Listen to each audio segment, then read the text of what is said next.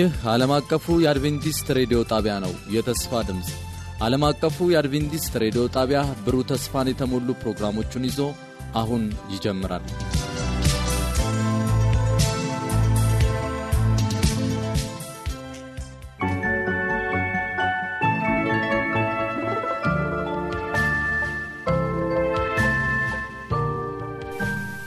ጤና ይስጥልን አድማጭ ተመልካዮቻችን፣ ዛሬ የጌታ ፈቃድ ሆኖ ጸጋው በስቶልን በሌላ ትምህርት እግዚአብሔር ሊባርከን ነው። ዛሬ ከዚህ በፊት ከተማርነው የጤና ትምህርት የሚቀጥል ነው ማለት ነው እና ስለ ጤና ትምህርት በእውነት አስፈላጊ ነው ወይ የሚል እውነታን ለማንጸባረቅ ነው የምፈልገው። ምክንያቱም ክርስቲያን የጤና ትምህርት ማወቅ አለበት ወይ የሚሉም አሉ። አይ በቃ ሁሉ ነገር ክርስቲያን መሆን ያለበት በጸሎት እና በጸሎት ብቻ ነው የሚልም ሀሳብ የሚያነሱ ሰዎች አሉ። anyway ይህ ነገር መጽሐፍ ቅዱሳዊ ነው የጤናን ትምህርት መማራችን ወይስ አይደለም የሚለውን አይተን ከዛም በኋላ በዚህ ክፉ ዘመን እንዴት በመልካም ሁኔታ መኖር እንደምንችል እግዚአብሔር የሚያስተምርን እንዲሁም ደግሞ የተገለጠውን እውነት አብረን እናያለን። ከዛ በፊት አጭር ጸሎት እናድርግ። የስራ ጌታ እግዚአብሔር አምላክ አባታችን በሰማያት አለ ይህንን መልካም ጊዜ ስለሰጠ እናመሰግንሃለን። በዚህ ሰዓት ልጆችህ በተለያየ ቦታ ሆነው ይህንን ቃል የሚሰሙት ጌታ ሆይ ለኑሯቸው ለሕይወታቸው ተስማሚ የሆነ ቃል ይደርሳቸው ዘንድ ለፈውስ ለራሳቸው እንዲሁም ደግሞ ሌሎችን መርዳት የሚያስችላቸውን እውቀትና እውነት ከዚህ ትምህርት ያገኙ ዘንድ ጌታዊ ማጸናሃለሁ።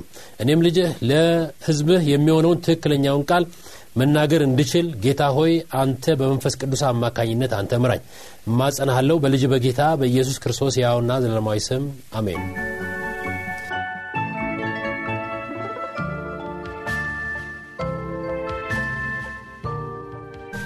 በ2018 በፈረንጆች World Economic Forum ላይ የቀረበ አንድ ጥናት እንደሚያሳየው በዓለም ላይ በዓለም ላይ ከ50 percent በላይ የሚሆነው ህዝብ የ chronic disease ወይም ደግሞ የማይድን በሽታ ታማሚ ነው። ከ50 percent በላይ እና ያንን ጥናት መሰረት አድርገው በ2020 በአሜሪካ ከ2018 ላይ የተሰራው ይሄ ጥናት በ2020 በአሜሪካ ወደ አሜሪካ ህዝብ በአሁኑ ሰዓት ወደ 300 ሚሊዮን አካባቢ ነው። ከ300 ሚሊዮኑ 81 ሚሊዮን አሜሪካውያን አንድ chronic በሽታ ሳይሆን multiple chronic disease ታማሚዎች ናቸው ይሆናሉ አንድ ሳይሆን multiple ከአንድ በላይ እንግዲህ ያሉት ያሉትን ያሉትን crisis ኦች እንድታስተውሉ ለማሳየት ያህል ነው። ነገር ግን ይሄ ጥናት ሲናገር ምንም እንኳን በሽታዎች እንደዚህ በሚደንቅ ሁኔታ እየጨመሩ ቢሆንም 99 percent ወይም ደግሞ 99 በመቶ የሚሆኑ ታማሚዎች በራሳቸው የአኗኗር ዘይቤ እንዲሁም ደግሞ ቤተሰቦቻቸው በሚረዷቸው እርዳታ በኑሯቸው style ብቻ በሽታቸውን ማስወገድ ይችላሉ። ያ የእግዚአብሔር ስም የተመሰገነ ይሁን። ይህ መልካም ዜና ነው። ስለዚህ በእጆቻችን ያሉትን ነገሮች እንዴት አድርገን መጠቀም እንችላለን? ሙሴን እግዚአብሔር በእጅህ ምናለ ነው። ብዙ ቦታ ለምሳሌ ያችን የነቢይ ሚስት ባሏ ነቢይ ነበር። ከዛ በብድር እንዳለ ሞተ። ልጆቿ በባርነት ሊሄዱ ሲሉ ወደ ነቢዩ ኤልሳ መጥታ ምን ላድርግ ምን ይሻለኛል ብላ ስትለው ነቢዩ ኤልሳ በእጅሽ ምን አለ ነው ያላት።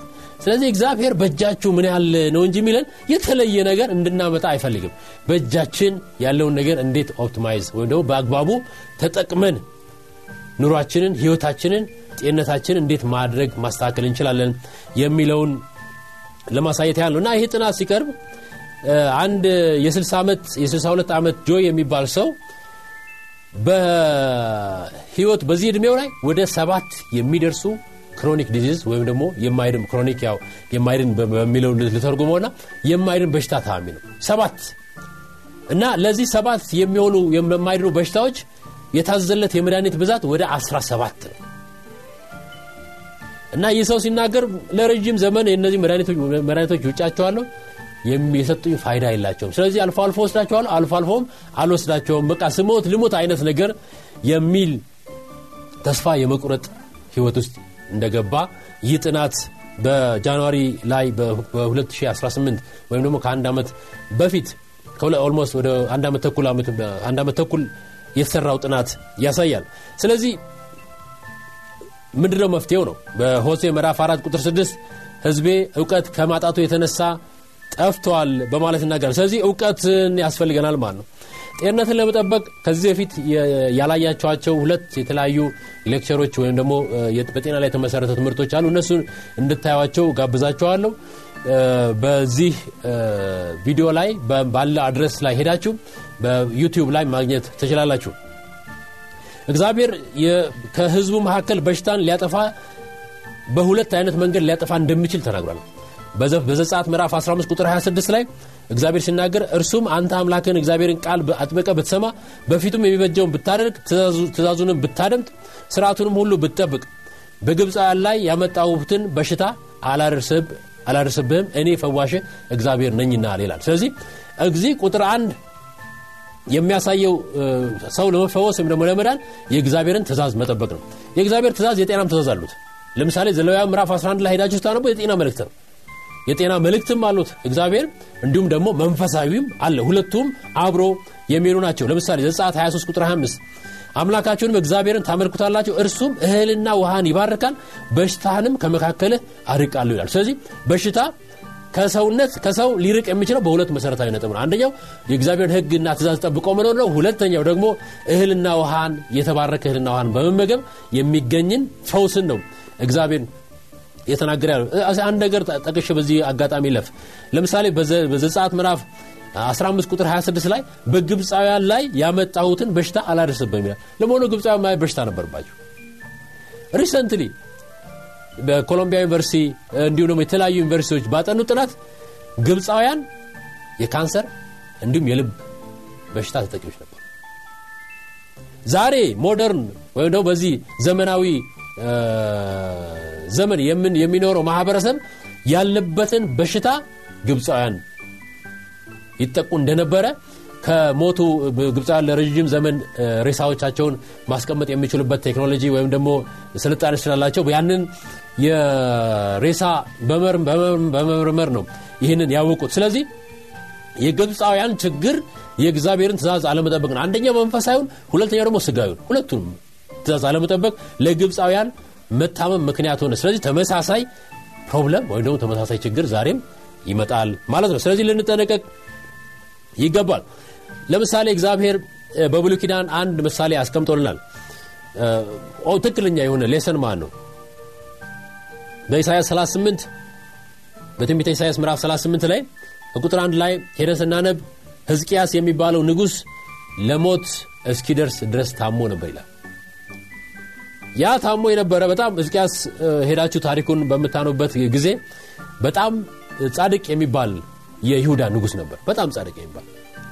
ስለዚህ ይህ ህዝቅያስ ታሞ እያለ ከእግዚአብሔር የመጣው መልስ ግን ጥሩ አልነበርም ቁጥር አንድ ላይ እግዚአብሔር እንዲህ ይላል ትሞታለ እንጂ በህይወት አትኖርምና ቤትህን አስተካክል አለው ይላል በጣም ደስ የሚል ዜና አለ። በጣም ታማኝ ሆኖ እግዚአብሔርን ቤተ መቅደስ የሚወድ አገልግሎቱን የሚወድ ጣዖታትን ያስወገደ ንጉሥ በበሽታ ታሞ ከእግዚአብሔር የመጣለት መልእክት ትሞታለ እንጂ አትድንም ሆነ። ህዝቅያስ ደነገጠ። መቼም ደስ የሚል ዜና አለም ስለዚህም ምን አደረገ ይላል? ቁጥር ሁለት ላይ ህዝቅያስን ፊቱን ወደ ግድግዳው መልሶ እንዲህ ሲል ወደ እግዚአብሔር ጸልይ ይላል ጸሎት እንግዲህ አንድ ችግር ሲደርስብን ጸሎት የመጀመሪያ መልስ እንደሆነ በዚህ እናገኛለን። ከዛም በኋላ ይህንን ጸሎት ከጸለየ በኋላ ቁጥር አራት ላይ የእግዚአብሔር ቃል እንዲህ ሲል ወደ ኢሳያስ ነቢዩ ኢሳያስ መጣ። ቁጥር አምስት ሂድ ህዝቅያስ እንዲህ በለው የአባት የዳዊት አምላክ እግዚአብሔር እንዲህ ይላል ጸሎትህን ሰምቻለሁ። እምባንም አይቻለሁ። እነሆ በእድሜ ላይ አስራ አምስት ዓመት እጨምራለሁ ይላል። የእግዚአብሔር ስም የተመሰገነ ጸሎትን የሚሰማ አምላክ ነው። ስለዚህ ሰው ሲታመም ቁጥር አንድ እና የመጀመሪያው መፍትሄ ወደ እግዚአብሔር መጸለይ ነው። እግዚአብሔር መንገዶች እንዲያሳይ። ምክንያቱም በመዝሙረ ዳዊት ምዕራፍ 107 ቁጥር 20 ላይ ምን ይላል? ቃሉን ላከ ፈወሳቸውም ከጥፋታቸውም አዳናቸው ይላል። ስለዚህ ከእግዚአብሔር ቃል ሊመጣልን ይገባል ጌታ ሆይ ሕዝቅያስ በዚህ ጸሎቱ የንስሐ ጊዜ እንደነበረው ምንም ጥያቄ የለውም። እንዲሁም ደግሞ እግዚአብሔር ሆይ ይቅር በለኝ የሚል ህይወት የኑዛዜ ጊዜ ነበሩ ስለዚህ ጸሎት ወሳኝነት ያለው ነገር ነው። ሰው ሲታመምብን ወደ እግዚአብሔር መጸለይ ከእግዚአብሔር direction ወይም ደግሞ አቅጣጫን ማግኘት ያስፈልጋል። ህዝቅያስ ይህንን ካደረገ በኋላ ከጸለየ በኋላ እነሆ 15 ዓመት ተጨምሬ ላለሁ ካለ በኋላ የምስጋናን ትንታኔ ነው። እዛ ትንቢተ ኢሳያስ ምዕራፍ 38 ላይ ሄዳችሁ ስታነቡ የምታገኙት ከቁጥር አምስት በኋላ። ነገር ግን ለሞት ያደረሰው ሕዝቅያስ ላይ የወጣ ወጥቶ የነበረው ቁስል ግን አልዳነም ይላል። ቁጥር 21 ላይ ነቢዩ ኢሳያስ ምን ይላል? ኢሳያስም የበለስ ጥፍጥፍ አምጥተው በእባጩ ላይ የለብጡት እርሱም ይፈወሳል ብሎ ነበር ይላል። ስለዚህ አንድ ጸሎት ሁለተኛ ደግሞ ሰው በአካባቢው ያለውን ነገር እንዴት መጠቀም እንደሚችል የሚያሳይ ነገር ነው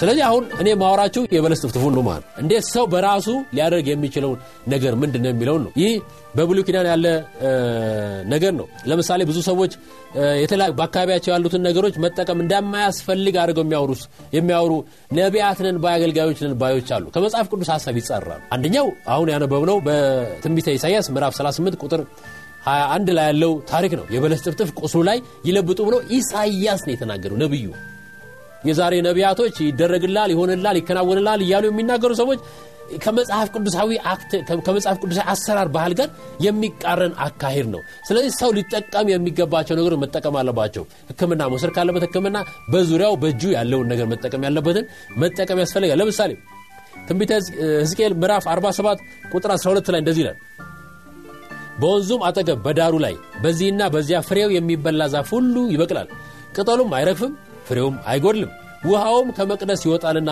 በየወሩ ሁሉ የፍሬ በኩር ያገኛል። ፍሬውም ለመብል ቅጠሉም ለመድኃኒት ይሆናል። ይህ ቦታ ይህ ቦታ ምድር ላይ አይመስልም። ወይም ደግሞ ይህ የወደቀችው ምድር ላይ አይመስልም። ይህ ቦታ በአዲስቷ ኢየሩሳሌም ወይም ደግሞ በአዲስቷ ምድር ላይ ይመስላል።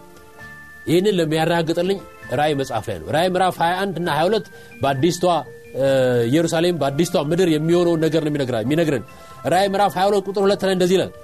በወንዙም ወዲያና ወዲህ በየወሩ እያፈራ 12 ፍሬ የሚሰጥ የህይወት ዛፍ ነበር ይላል። እንግዲህ ሕዝቅኤል 47 እየተናገረ ያለው ስለ ህይወት ዛፍ ነው ማለት የህይወት ዛፍ ነበረ።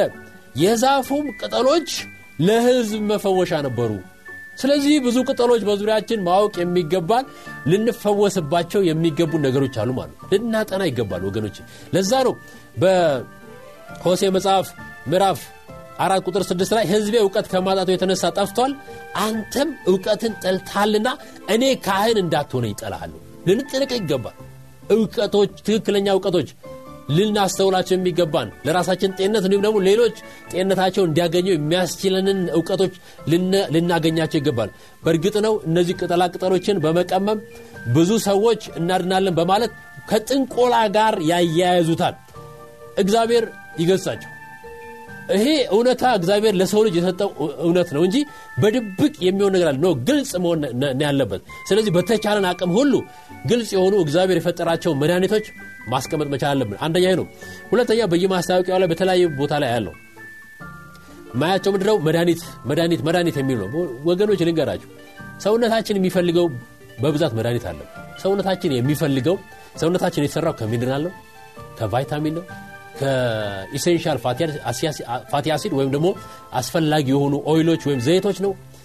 እንዲሁም ደግሞ amino acid ፕሮቲን ነው። እነዚህ basic element ኦች ናቸው። food ምግብ ነው የሚያስፈልገን ሰው ልጅ። ቁጥር አንድ ምግብ ነው። ከዛ ሰው በሽታ ይዟል የተለያየ ነገር። yes መድኃኒት። መድኃኒት እንደ supplementary የተወሰነ ነገር add የምናደርግበት እንጂ ሰው በመድኃኒት ውጤት አይደለም። ይህንን ማወቅ አለብን። ሰው ሊድን የሚችለው በምግብ ነው።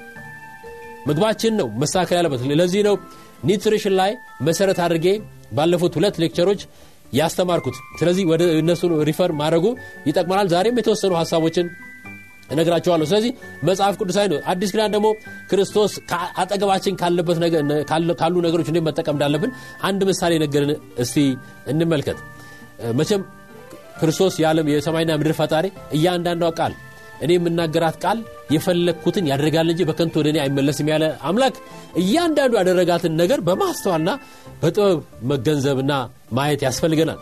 ለምሳሌ ዮሐንስ ወንጌል ምዕራፍ 9 ከቁጥር 5 ከ7 ላይ በዓለም ሳለው የዓለም ብርሃን ነኝ ካለ በኋላ ይህን ብሎ ይህንን ካለ ይህን የሚለው ምዕራፍ ዘጠኝ ላይ ቀደም ብላችሁ ስታነቡ ስለ አንድ አይነ ስውር ታሪክ ነው የሚያወራው እና ይህንን ብሎ ወደ መሬት እንትፍ አለ በምራቁም ጭቃ አድርጎ በጭቃው የእውሩን አይኖች ቀባና ሂድና በሰሊሆም መጥመቂያ ታጠብ አለው።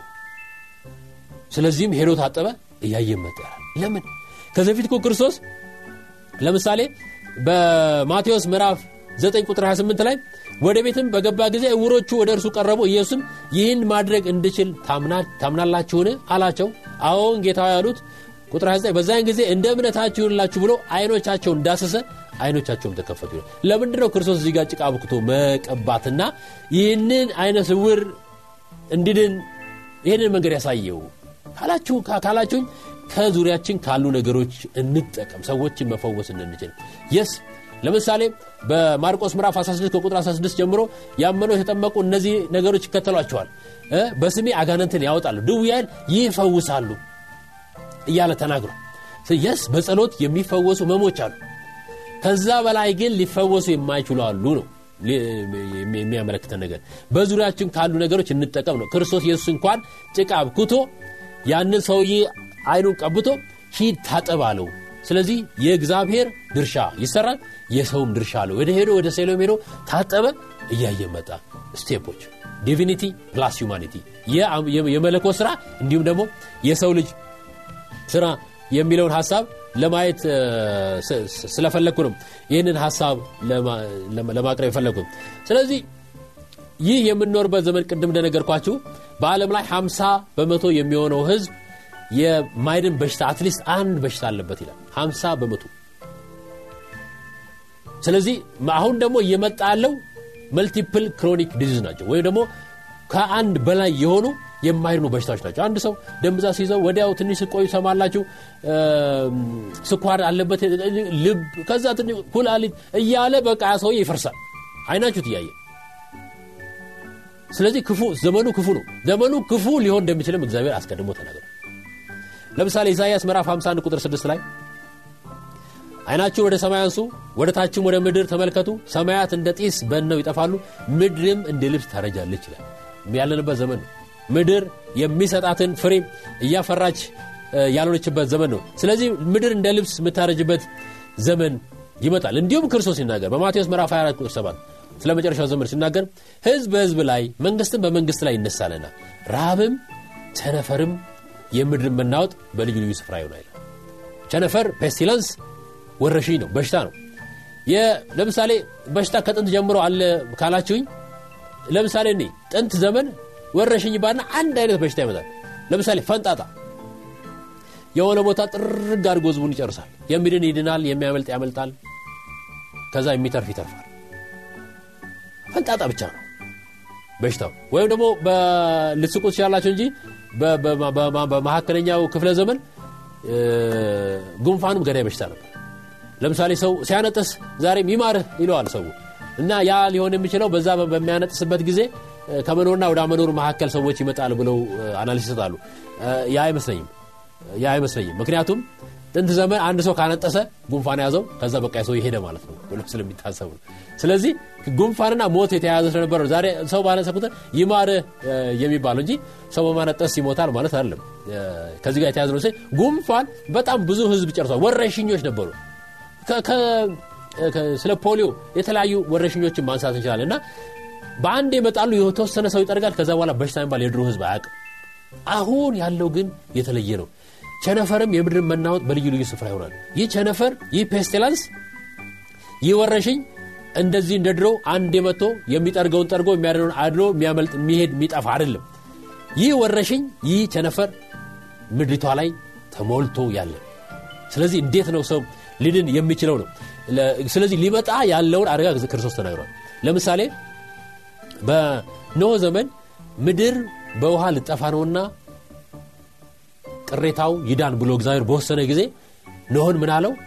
መርከብ ስራ ምክንያቱስ እሱ ቅሬታ ነበር። አንዳንድ ሰዎች ስለ ቅሬታ የተሳተ አሳሰብ አላቸው። ነው ቅሬታ ማለት ለእግዚአብሔር የቀሩ ነው። ለምሳሌ ኤልያስ እኔ ብቻዬን ቀረው ብሎ ሲናገር እግዚአብሔር ኖ አንተ ብቻ አይደለም ሰባት ሺህ የሚያህል ህዝብ ለባውል ያልሰገደ እንዲሁም ደግሞ ጣዖቱን ያልሳመ ለእኔ አያስቀርቻሉ ቅሬታ ለእግዚአብሔር ታምነው እስከ መጨረሻው የሚጸኑትን ለማመልከት ነው ቅሬታ የሚል ቋንቋ እግዚአብሔር በየቦታ የሚጠቀሙ ስለዚህ ሙሴ በዛ ዘመን ቅሬታ ነበር። ይቅርታ ኖህ ስለዚህ ኖህ ይድን ዘንድ እግዚአብሔር መርከብ ስራ አለው። ምክንያት ውስጥ የጥፋት ውሃ ሊመጣ ነው። ስለዚህ በዚህ ዘመንስ እግዚአብሔር ቸነፈሩ ይመጣል? የማይቀር ነው። እያየነውም ነው ስለዚህ ማምለጫ መንገድ እግዚአብሔር አላዘጋጀም ወይ? በጥንት ዘመን ለነበረው ለቅዱሳን ለጻድቃን እንዳዘጋጀ ሁሉ በዛሬ ዘመንስ እነዛ የተዘጋጁ ነገሮች የሉም ወይ? ቅድም እንደነገርኳችሁ World Economic Forum በሰራው research 99 በመቶ የሚሆኑት እነዚህ በአሁን ዘመን ላይ የሚታዩ በሽታዎች የሰው ልጆች በአመጋገባቸው በአናኗራቸው style ሊያስተካክሉት ይችላሉ የሚል አለማዊ ትንታኔ ያሉ ስለዚህ መጽሐፍ ቅዱሳዊ ነው በዓለም ላይ blue zones የሚባሉ ስለ blue zone የተሰራ research ወይም ጥናት አለ እና በዓለም ላይ አምስት አካባቢዎች አሉ። ሰዎች ረዥም ዕድሜ የሚኖሩበት አንደኛው ጃፓን ነው። ጃፓን አካባቢ የምትገኝ ትንሽ ከተማ ወይም ትንሽ ቦታ አለች። ኦኪናዋ የምትባል እዛ ቦታ ላይ ህዝቡ በረዥም ዕድሜ ይኖራል። ሁለተኛው ግሪክ ነው። ኢካሪያ የሚባል ቦታ ላይ እንደዚሁ እዛም ቦታ ሰዎች ረዥም ዕድሜ ይኖራሉ። ሶስተኛው ጣሊያን ነው። ሳርዲና የሚባል ቦታ ነው። ጣሊያን እንደዚሁ ረዥም ዕድሜ የሚኖሩ ህዝቦች ያሉበት ነው። ጣሊያን ውስጥ አራተኛው ኮስታሪካ ነው። ቦታውም ኒኮያ ይባላል። እንደዚሁ እዚህ ቦታም ሰዎች ረዥም ዕድሜ መኖር እንደሚችሉ ጥናቶች ያረጋግጣል። አምስተኛውና ሰዎችን ያስደነቀው ግን ካሊፎርኒያ ከተማ ውስጥ የሚኖሩ ህዝቦች ናቸው። ካሊፎርኒያ ውስጥ ካሊፎርኒያ ክፍለ ሀገር ነው ወይ ክልል ነው። በዛ ክልል ወይም ክፍለ ሀገር ውስጥ ሎማሊንዳ የምትባል ከተማ ላይ የሚኖሩ ህዝቦች ረዥም ዕድሜ ከአብዛኛው አሜሪካውያን በአማካኝ ከ10 ዓመት በላይ መኖር የሚችሉ ህዝቦች ተገኝተዋል። እና ዓለምን ያስደነቀው ምክንያቱም አራቶቹ ስታያቸው ገበሬዎች ናቸው ገጠር ውስጥ የሚኖሩ ናቸው። በምግባቸው ሁሉ ጤነኛ ነገሩን የሚያተኩር ነገር አለው። እነዚህ ግን ከተማ ውስጥ የኖሩ እንዴት ረዥም ዕድሜ ኖሩ የሚባለውን ጥናት ሲጠና እነዚህ ሰዎች አመጋገባቸው ከሚበሉት ምግብ 33 በመቶ አትክልት ነው 27 በመቶ ፍራፍሬ ነው። ስለዚህ 27 ና 33ን ስደምሩት ወደ 60 በመቶ የሚሆነው አትክልትና ፍራፍሬ ነው። ከዛ እንደ እንትን legumes የሚባሉ 12 በመቶ legumes and soy እነዚህ እንደ አደንጓሬ አኩሪ አተር አይነት 12 በመቶ ምግባቸው ውስጥ። እኛ ሀገር አናቀውም እንጂ nut ኦች የሚባሉ አሉ። nuts ሁለት በመቶ። እንዲሁም ደግሞ whole grain ለምሳሌ ስንዴ ከሆነ ይሄ እኛ ፉርኖ ዱቄት የምንለውን ሳይሆን ትክክለኛውን direct ከወፍጮ የተፈጨውን ስንዴ ከነ ገለፈቱ ጥቁሩ ስንዴ ማለት እሱን ነው የሚበሉት። ገብስ ከሆነ ገብስ ከነ ከበሩ ከነ ምናምኑ እነዛን አይነት ምግብ ነው የሚበሉት እና አብዛኛው ተፈጥሯዊ የሆነ ምግብ ነው እነዚህ ሰዎች የሚመገቡት። ስለዚህ እነዚህ ማህበረሰቦች ሌላኛው ደግሞ ክርስቲያኖች ናቸው። የሰባተኛ ቀን አድቬንቲስት አማኞች ናቸው። ለምሳሌ አንድ ዶክተር አለ እድሜው አራት ነው። መቶ አራት ዓመት ኖሮት እስከዛሬ ድረስ ሰርጀሪ ይሰራል። ዶክተር ነው። እስታሁን ያክማል። መቶ አራት ዓመቱ ጡረታ ወጥቷል ግን ይሰራል።